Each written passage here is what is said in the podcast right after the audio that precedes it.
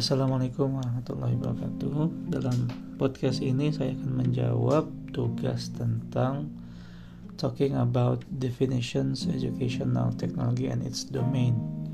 Di mana ada empat pertanyaan dan yang pertama adalah bagaimana sebuah perdebatan terjadi dalam membahas definisi tahun 1994 dan seperti apa usulan yang disampaikan oleh Dr. Molenda saat penyusunan ICT tahun 2004.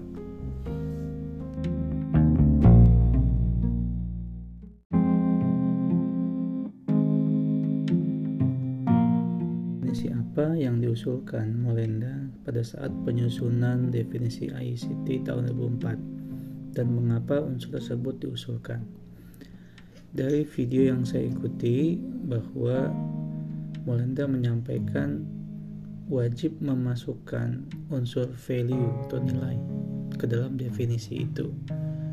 Dengan apa? Dengan menambahkan unsur ethics, yaitu yang yang membedakan definisi 94 dan 2004 bahwa seorang teknologi itu harus mempunyai etik, mempunyai kode etik ketika dia melakukan sebuah pekerjaan, seperti tidak membajak, kemudian tidak uh, memanipulasi karya orang lain dan diakui oleh karya dia itu adalah moral value yang harus dimiliki oleh teknolog pendidikan.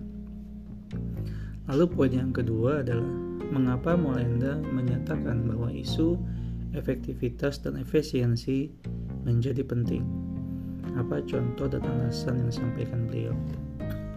Dari video itu disampaikan oleh Molenda bahwa efisien and effectiveness are human values bahwa efisiensi dan juga efektivitas adalah sebuah nilai yang dimiliki oleh manusia.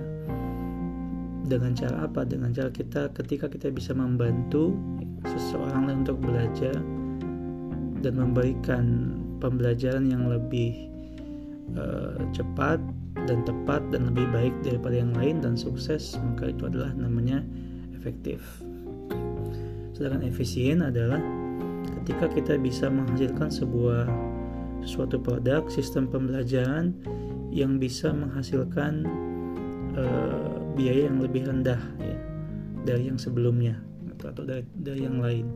Misalkan kalau menggunakan uh, platform A maka dia menghabiskan sekian banyak uh, effort yang dikeluarkan. Tapi bila menggunakan platform B dia akan lebih uh, sedikit mengeluarkan effortnya. Maka itu efisien. Nah contoh yang diambil dalam video ini adalah ketika ada seorang apa sebut namanya seorang bodoh ya.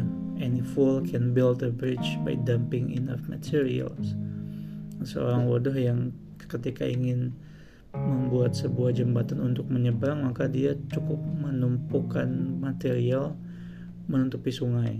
Dan itu dibayangkan butuh beberapa ratus material ya. dan juga tidak bisa di, di, dihitung kekuatannya berapa. Tapi di tangan seorang engineer seorang ahli maka dia bisa membuat itu lebih efisien dengan cara misalkan memilih material yang cocok yang sesuai yang dibutuhkan gitu ya. Bahkan mungkin cukup menghabiskan dari bahan yang dipakai oleh si poor people itu untuk membuat material dan dengan material yang efisien lalu pemilihan materi yang bagus bisa menghasilkan kekuatan mungkin 10 times 10 kali lipat. Itu efisiensi.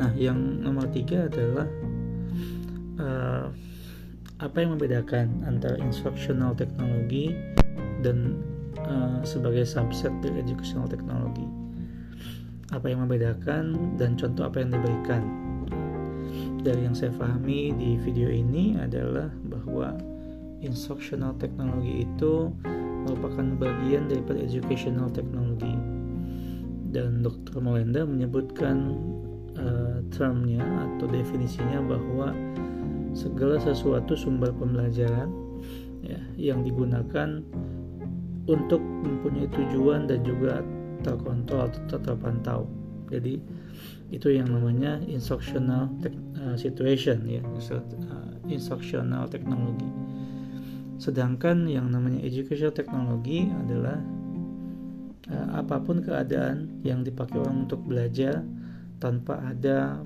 uh, instruksi di dalamnya tanpa ada uh, controlling di situ. Nah, contoh yang diberikan adalah seperti ketika seseorang masuk ke perpustakaan, dia mengambil buku, menonton uh, film lewat dari DVD dan sebagainya, menemukan sesuatu yang dia ingin tahu tanpa ada penugasan dan sebagainya itu adalah educational resources atau sumber belajar. Nah, dari dua definisi ini kita bisa uh, tahu bahwa ketika guru itu masuk ke kelas, kemudian dia membacakan sebuah instruction, dia dia membelajarkan seseorang, membacakan materi, memutarkan video, ada penugasan itu yang yang disebut instructional technology yang memang disengaja oleh gurunya itu untuk dan dipantau oleh gurunya untuk anak-anak mengerjakan tugas-tugasnya. Sedangkan educational technology itu tidak ada controlling di situ, ya, hanya sebagai sources saja sumber-sumber belajar yang tetap mereka bisa mendapatkan pengetahuan tanpa ada pemantauan yang yang didesain Kemudian nomor empat adalah apa implikasi dari unsur facilitating dalam definisi ICT 2004. Yang saya pahami ada dua poin. Yang pertama adalah sebagai seorang human itu yang yang mempunyai value maka kita harus uh, membantu seseorang untuk belajar atau helping people learn. Itu adalah konsep dari facilitating learning membantu membelajarkan seseorang, membantu memudahkan proses dia belajar. Jadi kita untuk untuk bisa membantu seseorang belajar, kita harus bisa memahami bagaimana proses belajar. So we have to understand the process of learning. Dengan cara apa? Dengan cara kita bisa memanipulasi atau mendesain merekayasa informasi atau pesan ya. pesan desain itu yang harus kita setiap pembelajaran pasti ada pesan yang ingin disampaikan ada kompetensi yang ingin dikuasai oleh siswa nah, untuk menuju siswa bisa mencapai kompetensi itu kita harus bisa merekayasa merancang informasi itu merancang pesan itu sebagai sebuah pembelajaran sehingga tercapailah tujuan pembelajarannya dan siswa mampu belajar. Itu adalah konsep yang tentang facilitating learning di ICT 2004 demikian uh, yang saya sampaikan. Terima kasih. Mohon maaf bila ada kesalahan. Assalamualaikum warahmatullahi wabarakatuh